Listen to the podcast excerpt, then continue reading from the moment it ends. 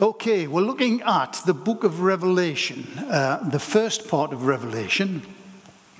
Um, I think it's chapter 1, verse 19, where Jesus says to John, Write what you see, both the things that already are and the things that are to happen afterwards. The things that already are are referred to in the letters, the seven letters to the churches in the uh, province of Asia. And it's those seven churches, the letters to the seven churches, that we're looking at. There were many other churches in Asia at the time. And these seven that were picked in Revelation aren't necessarily the most well known, but there was a reason that they were picked. The number seven is very significant because it represents completeness. And it's believed that these seven churches were chosen because they represent conditions that will be seen throughout the church age, throughout church history from beginning to end. The sequencing of the letters basically follows a roughly semicircular route um, based on a, a, Roman postal system, I, I believe, starting in the southwest of Asia, which it's now West Turkey um, starting in Ephesus, going north to Smyrna, which you'll hear about later when John is able to preach, uh, then coming up to Pergamum, and then it arcs across to the, to the east and then south to the other churches, finishing at Laodicea. So we're looking tonight at the church at Pergamum, and we find the letter in Revelation chapter 2 verses 12 to 17. Have we got that on a slide of that? To the angel of the church in Pergamum, write These are the words of him who has the sharp, double edged sword. I know where you live, where Satan has his throne. Yet you remain true to my name. You did not renounce your faith in me, not even in the days of Antipas, my faithful witness who was put to death in your city where Satan lives. Nevertheless, I have a few things against you. There are some among you who hold to the teaching of Balaam, who taught Balak to entice the Israelites to sin, so that they ate food sacrificed to idols and committed sexual immorality. Likewise, you also have those who hold to the teaching of the Nicolaitans Repent, therefore, otherwise I will come soon, soon come to you and will fight against them with the sword of my mouth. Whoever has ears, let them hear what the Spirit says to the churches. To the one who is victorious, I will give some of the hidden manna. I will also give that person a white stone with a new name written on it, known only to the one who receives it. The church at Pergamum contrasts sharply with the church at Smyrna, which you didn't hear about last week, but you will soon. Smyrna was the church that was enduring persecution. Pergamum is the church that is facing enticement and corruption. And in these two churches, we see how the devil has two ways of seeking to control Christians. He'll either try and make you knuckle under with hostility and persecution. And if that doesn't work, if that fails, he'll entice you or lure you into something dangerous and corrupt. It's either intimidation or enticement. It's either the violence of the roaring lion or the corruption of an angel of light. And Pergamum was the church that was being undermined by corrupt practices and corrupt teaching. The modern city of Bergama in northwest Turkey is the location of ancient Pergamum. It's 15 miles from the coast of the Aegean Sea. It has distant views of Lesbos and the hills around Smyrna. It's a beautiful place. It's the oldest city of the province of Asia. Its name means a citadel, and the city was preeminently that. It was built on a cone shaped hill rising 1,000 feet above the Caicus plain below. And it was the perfect seat for the, the official seat for Roman government, and it was the capital city of Asia. The oldest part of the city was the Acropolis, considerably steeper and higher than the Acropolis in Athens. And on this Acropolis was a majestic array of temples, pagan temples. Pergamum was the center of worship for all sorts of pagan deities Dionysus, Athene, Asclepios, the god of healing, apparently. And Jesus describes Pergamum as the place where Satan has his throne, the place where Satan rules, and the place, the city where Satan lives. That is where he has his headquarters. Many scholars believe that Satan's throne is a reference to the great altar of Zeus that sat on top of the Acropolis.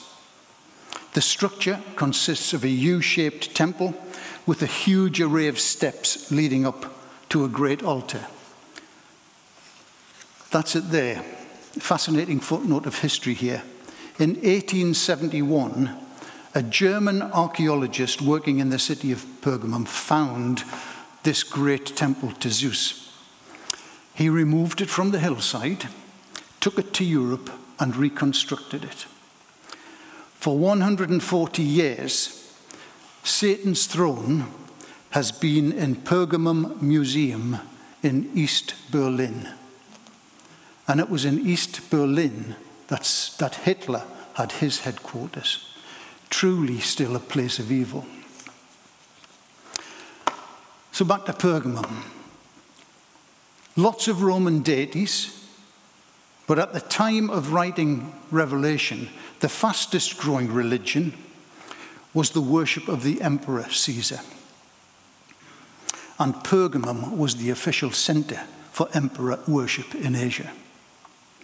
The first temple of the imperial cult was constructed in 29 BC, and its test of loyalty was formal incense burning at the foot of Caesar's statue. Imagine what that was like for first century inhabitants of Pergamum.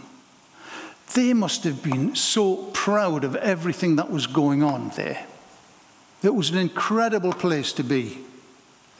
But for the little Christian community, come in. The little Christian community, it represented a huge threat. And it appears that some of those in the Christian community weren't coping terribly well with that threat. For perhaps 20 years before the writing of Revelation, Christianity had been officially condemned by Rome as dangerous. You can imagine that caused a serious clash between the state and the church. Some Christians in Pergamum faced the challenge to deny Jesus by refusing to do so. And for those, the Lord has great commendation. Sorry, good, thanks. First, Jesus says, You remain true to my name. These people have refused to budge on their view of Jesus. They held to the fact that Jesus was the God man combining in one person two natures, both God and man. That's Orthodox doctrine. It's been the doctrine of the church from the very beginning, and it's clearly backed up in Scripture. Some things never change, do they? Almost all heresies today, when you think about it, flow out of the denial of the deity of Jesus. For the Christian, the, the deity of Jesus is undeniable. But we mustn't deny his humanity either. Both are true. Some in the church of Pergamum had held fast to that teaching. And the second commendation of Jesus is that they were doing this at the risk of their own lives. He says, You didn't renounce your faith in me, even in the days of Antipas, my faithful witness, who was put to death in your city where Satan lives. We don't know much about Antipas, although it is said that he was the first martyr of the church in, of Roman persecution in Asia. Tradition says that he was slowly roasted to death in a brazen kettle in the reign of Domitian. Not a good way to go. His name means against all, and he certainly had to stand against all. My faithful witness, Jesus said. He remained true to his Saviour. But there were others in the church at Pergamum who, perhaps even reacting to what happened to Antipas, they weren't keen to stand out. Can you imagine what it was like for the Christians whose daily lot was to live so close to all of this mingled cults of paganism? It must have seemed like the very center of evil, incredibly oppressive, especially when the threat of arrest and death hung over those who disagreed with the worship of Caesar. In some parts of the world today, the threat of arrest and death remains a reality for Christians. Thankfully, not for us in the UK. And we may not be aware of many pagan cults around us, but we're surrounded by other forms of adultery materialism, hedonism, sexual promiscuity and exploitation, selfishness, the rejection of God and godly values, everyone doing what's right in their own eyes, regardless of anybody else. In our society, Christians are the minority, just as they were in Pergamum. So, how is a Christian meant to live in a city like Pergamum? What should a Christian or could a Christian do? I wonder how many anxious discussions and various teachings there were in the church at this time. You can just imagine should we take part in the normal public civic life?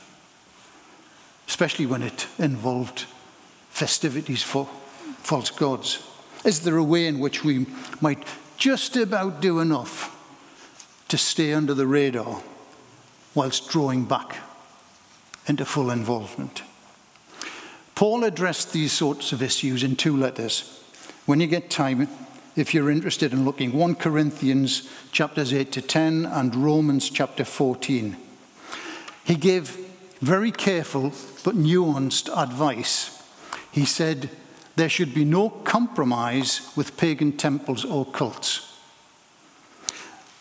But he gave a bit of flexibility when it came to eating meat offered to idols.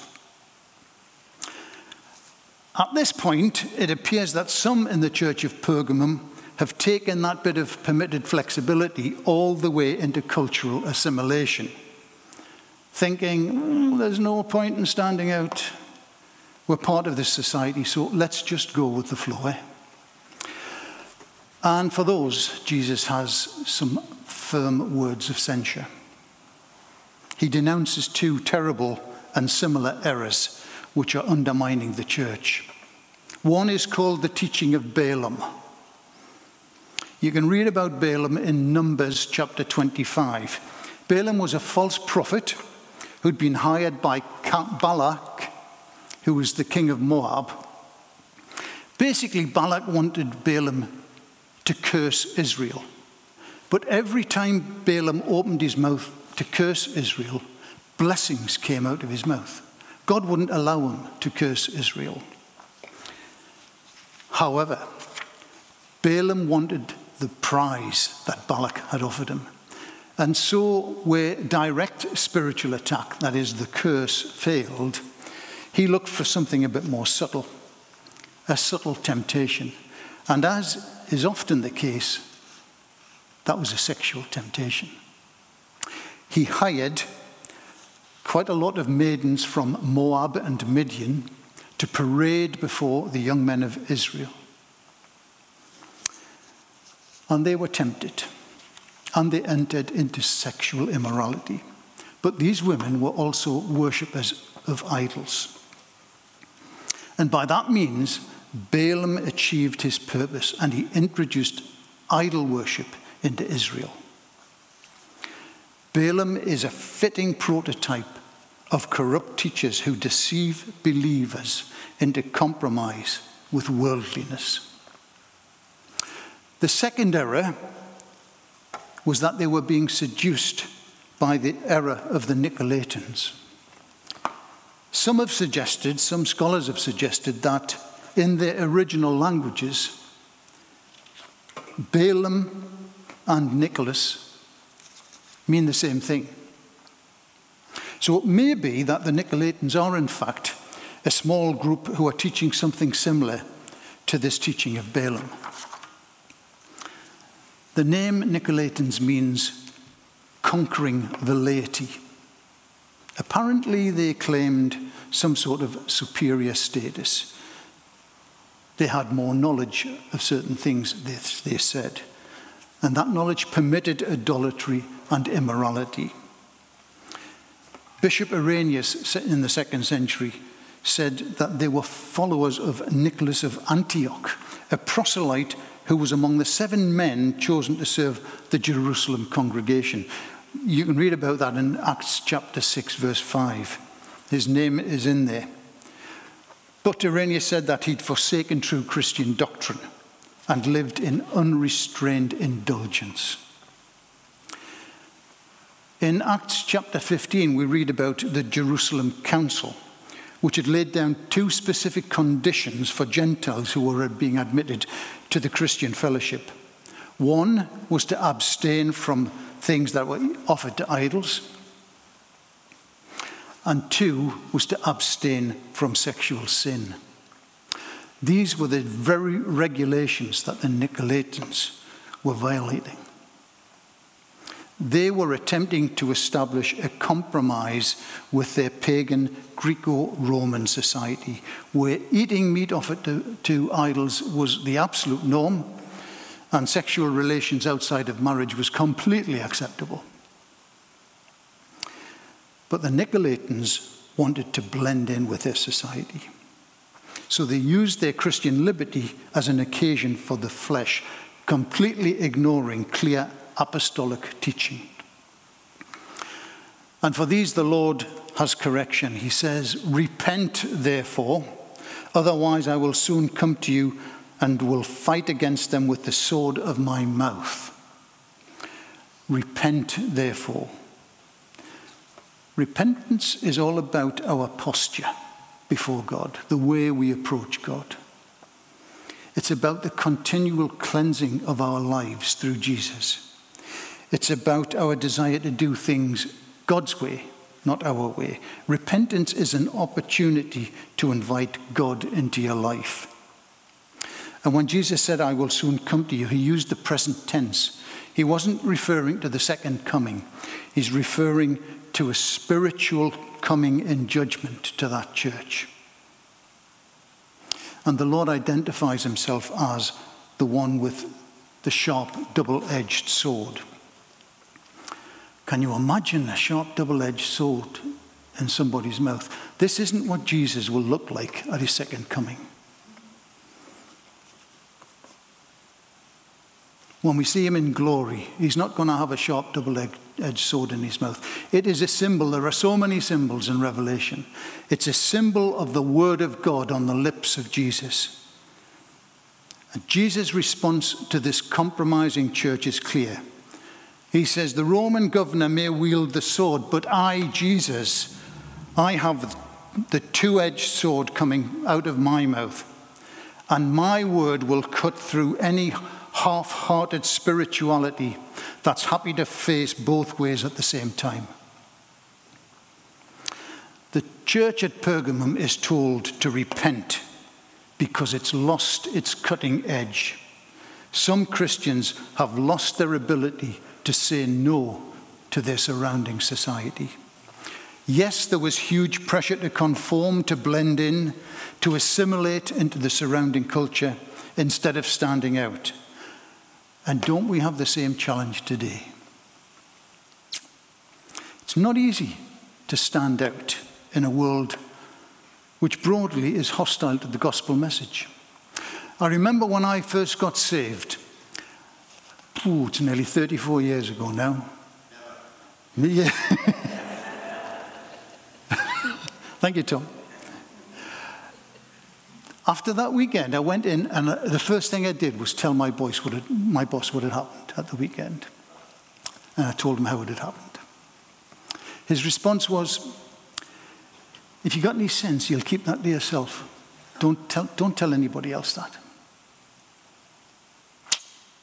If you want to go, uh, go forward in life, don't say things like that. Isn't that the temptation?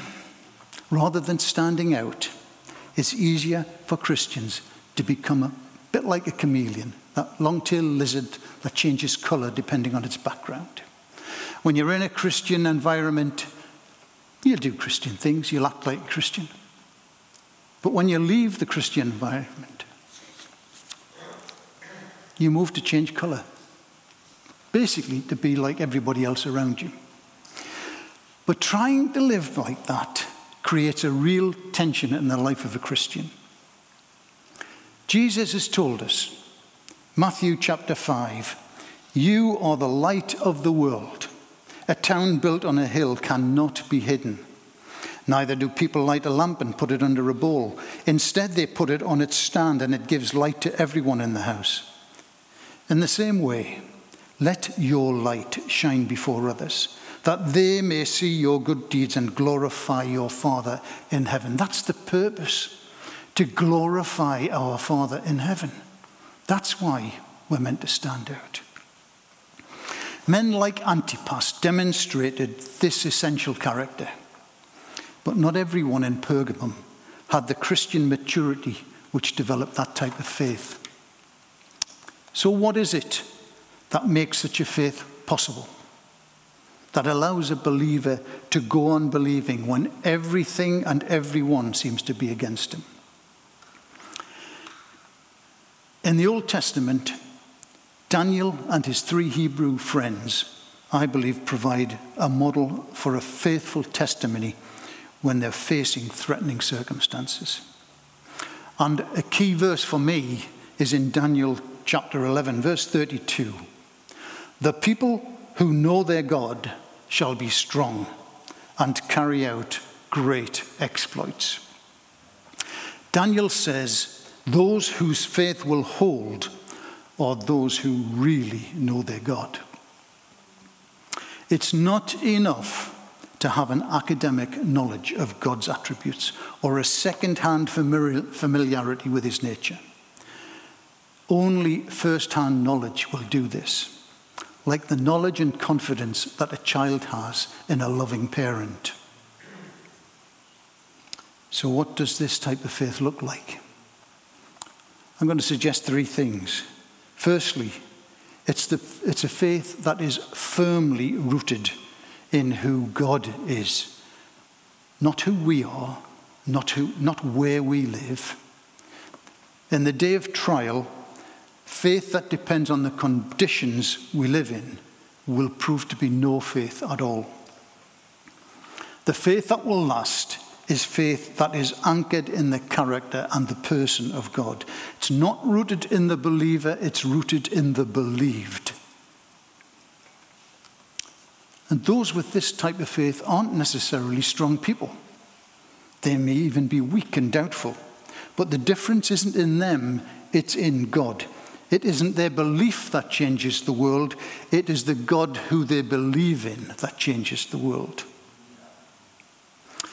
Secondly, this type of faith is rooted not only in the power of God, but in the goodness of God. God can be trusted. Antipas, Daniel, his three Hebrew friends, they all cast themselves wholly upon the sovereign power of God at work in history. They knew that the God of history operates in such a marvelous way that he uses even opposition to accomplish his will and purposes. Isn't that the story of the death of Jesus and the resurrection? These men of faith left the decision to rescue them or not in the hands of God.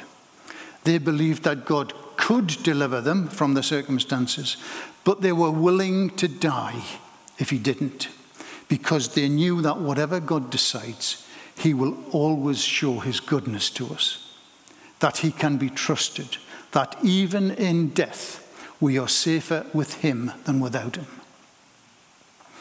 And thirdly, this type of faith liberates us to love God for His person, not for His performance. I can come to God as my loving Heavenly Father who always wants the best for me. He's told me never to be afraid, no matter how angry or confused or distressed I might be.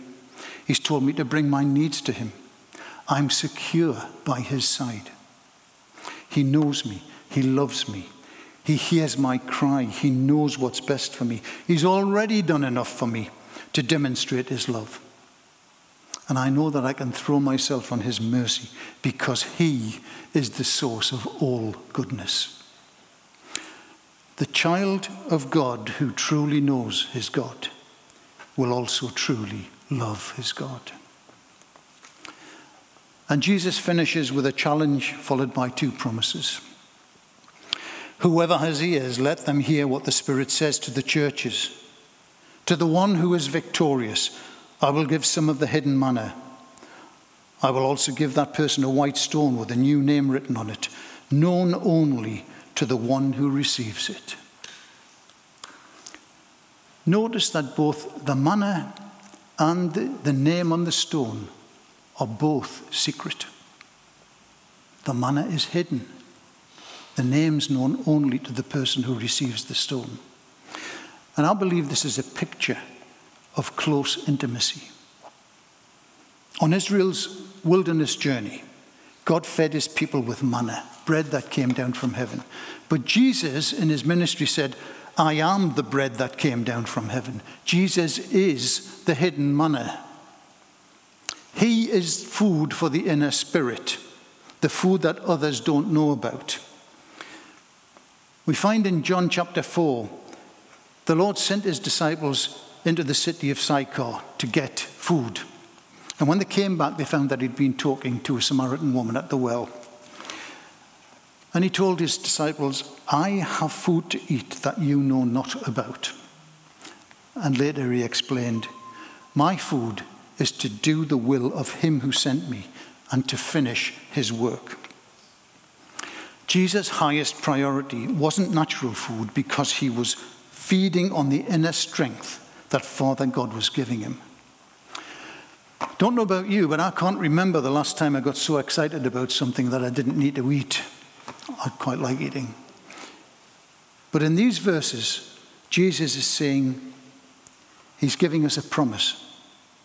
Those who seek to resist the law of compromise and shine His light into this dark world, He says, I will give you food for the task or the trial. The place where you live may seem to be starving you, but I will give you hidden manna. And then the promise of the white stone with a new name written on it. There was a custom for people who were invited to a banquet or a feast to be given a stone with their name on it as an admission ticket. You can see the relevance of that in a future messianic banquet. But what's the name written on the stone here? I think, again, the fact that it's known only to the one who receives it suggests that this is a special sign of intimacy. Jesus' promise to each faithful disciple is that you will enjoy an intimacy with him which becomes deeper and stronger. And I guess the challenging question for us, as it was to those in Pergamum, is how much do you love your Saviour? The more I've looked at these seven letters, the more I've become convinced that they are really love letters from an absent groom to his waiting bride. To Ephesus, he said, You've lost your first love, but I want you back. To the persecuted church at Smyrna, he said, Don't fear the persecution. Be faithful to me, even unto death. And to Pergamum, he said, You've been unfaithful, but I still want you. Turn around, turn back from it. Jesus promised to this compromised church that had known sexual immorality is the offer to replace that false intimacy with a genuine intimacy of spiritual union with Himself. Are we going to have a, a, a bit more music? Just as the band comes back, let me finish by repeating the challenge that, of Jesus. Whoever has ears, let them hear what the Spirit says to the churches. This challenge is repeated seven times, once in each of the seven letters, and the repetition indicates how important this is. Jesus used similar words when he was here on earth. He who has ears to hear, let him hear. Whenever Jesus sought to do something in a person's life, be it healing, teaching, revelation, whatever it was, he always made sure that he had their attention. He got them to focus their gaze on him. Why? Because it aroused a sense of expectation in them. Focusing on Jesus always quickens faith. The wise believer will take time regularly to focus on his Lord, to train his spiritual ears in order to listen to what the Spirit is saying to the church and to him personally. Just as John said this morning, expand your ability to hear God.